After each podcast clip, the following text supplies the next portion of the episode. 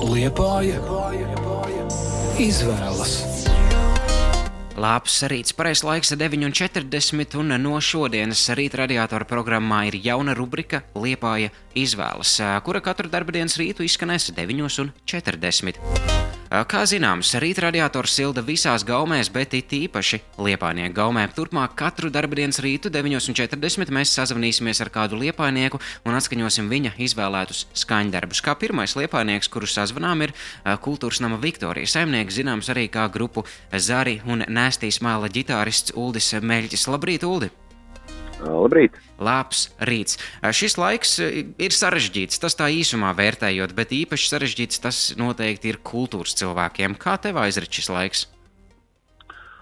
Uh, man šis laiks aizrit salīdzinoši, salīdzinoši, salīdzinoši patīkami.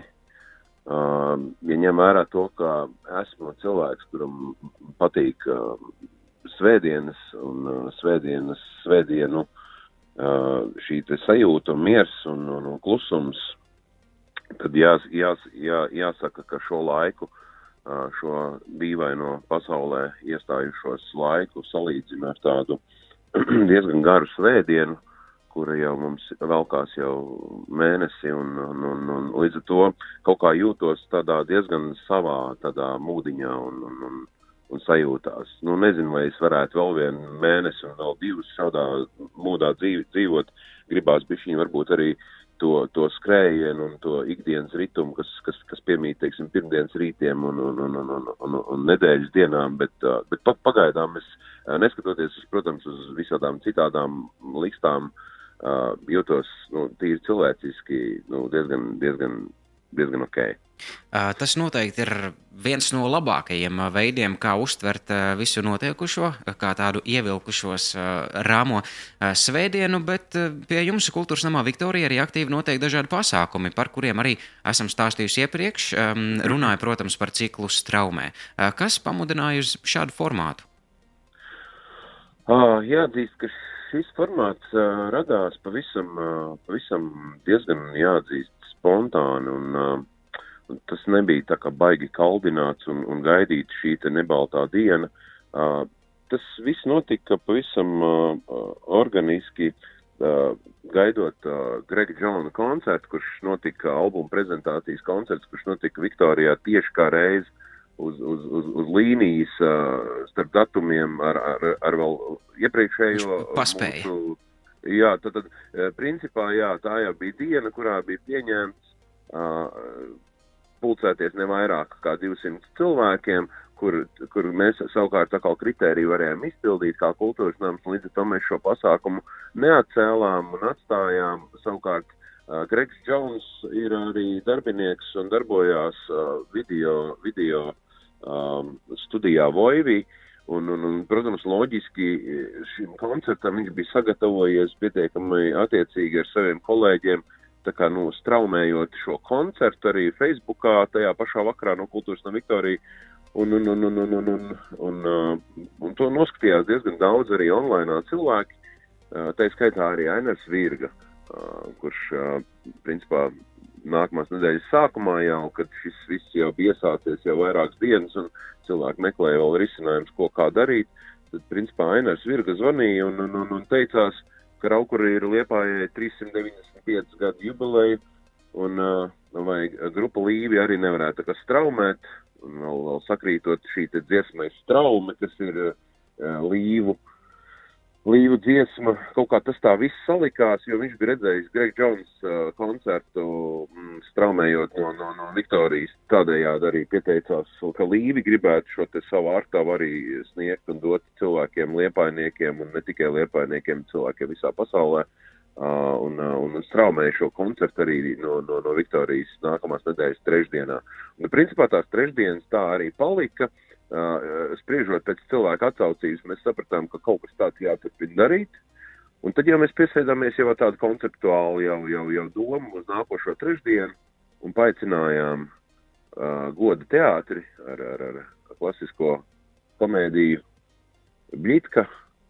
Un, un, un, un principā, jā, nu, tā, tā jau mēs jau dzīvojam jau, jau šo atkal kārtējo trešdienu, kad šodien demonstrēsim un translēsim no, no kultūras no Viktorijas šovakar mazās muzikālās pasakas. Ļoti interesants un ļoti raips pasākumu klāsts tiek translēts. Goda teātris izrāda Bļitka jau pieminējāt, pēcāk arī bija Rudolfs Kugrēns ar stāvizrādi, kā to ņem. Arī Liepājas Leļu teātris šovakar, starp citu, šovakar. Mazās... Leļu teātris bija pagājušo. Trešdien šovakar ir mazās, jā. Mazās, Maz, mazās muzikālās pasakas. Mazliet par šo pasākumu, ko tad varam sagaidīt? Mazās muzikālās pasakas ir tāds interesants, interesants stāsts mazajiem bērniem, varētu pat teikt izglītojoši, salīdzinoši, varbūt ne tādā tiešā šī vārda izpratnē. Stāsts par dažādām sen zināmām pasakām, kuras tiek pavadītas ar dzīvo pavadījumu, muzikālu, tad, tad un tepat laikā no mūziķa puses arī starp pasakām iepazīstināti tiek bērni ar, ar dažādiem netiem klasiska, klasiski nu, redzētākajiem instrumentiem, piemēram, kā marimba, vibrafons. Tur ir dažādi visādi tingeļu, tangeļu uh, instrumenti, kuriem es pat nezināšu uzreiz nosaukums, tarkšķis, uh, trompetes, un, un, un, un tad attiecīgi mūziķi arī pasniedzot šīs muzikālās pasakas, arī starp pasakām pastāsta konkrēti bērniem, ka šis ir par instrumentu, kā to spēlē, kā viņš skan un, un, un ko tik ar viņiem vēl nevar darīt. Kur īstenībā, starp citu, visbiežāk šie instrumenti arī ir iespēlēti dažādās multfilmās, uh, kas ir redzēts uh, jau no padomijas laikiem līdz pat mūsdienām, kur, kur tieši nu, teiksim, tas muzikālais pavadījums tiek ar šai, šiem instrumentiem visbiežāk arī tā kā kompensēts. Jā. Mhm. Ja par instrumentiem, ja par mūziku, iz, es izvēlējies arī trīs skaņdarbus. Cik viegli tas bija un kāpēc tieši šie trīs? nu jā, trīs dziesmas izvēlēties, tas, tas, tas, tas, tas nav galīgi viegli. Līdz ar to es mēģināju kaut kā nospraust kaut kādā vismaz uh, virzienā.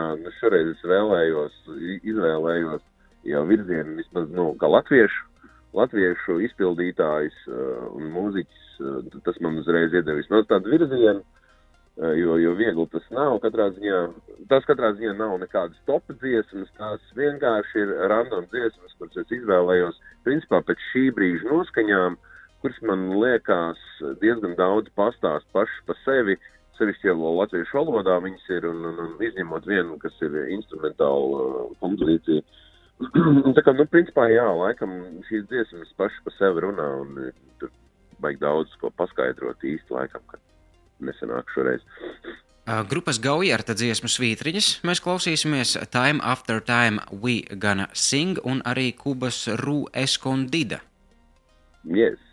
Lielas paldies, Ulu, tev par izvēli. Šos, paldies, šos trīs skaņdarbus mēs klausāmies. Atgādinu, ka rubrikā Liepā izvēles sev mīļus skaņdarbus šorīt izvēlas kultūras nama Viktorijas samnieks Uldis Meļķis, lai skan tas, ko viņš grib dzirdēt.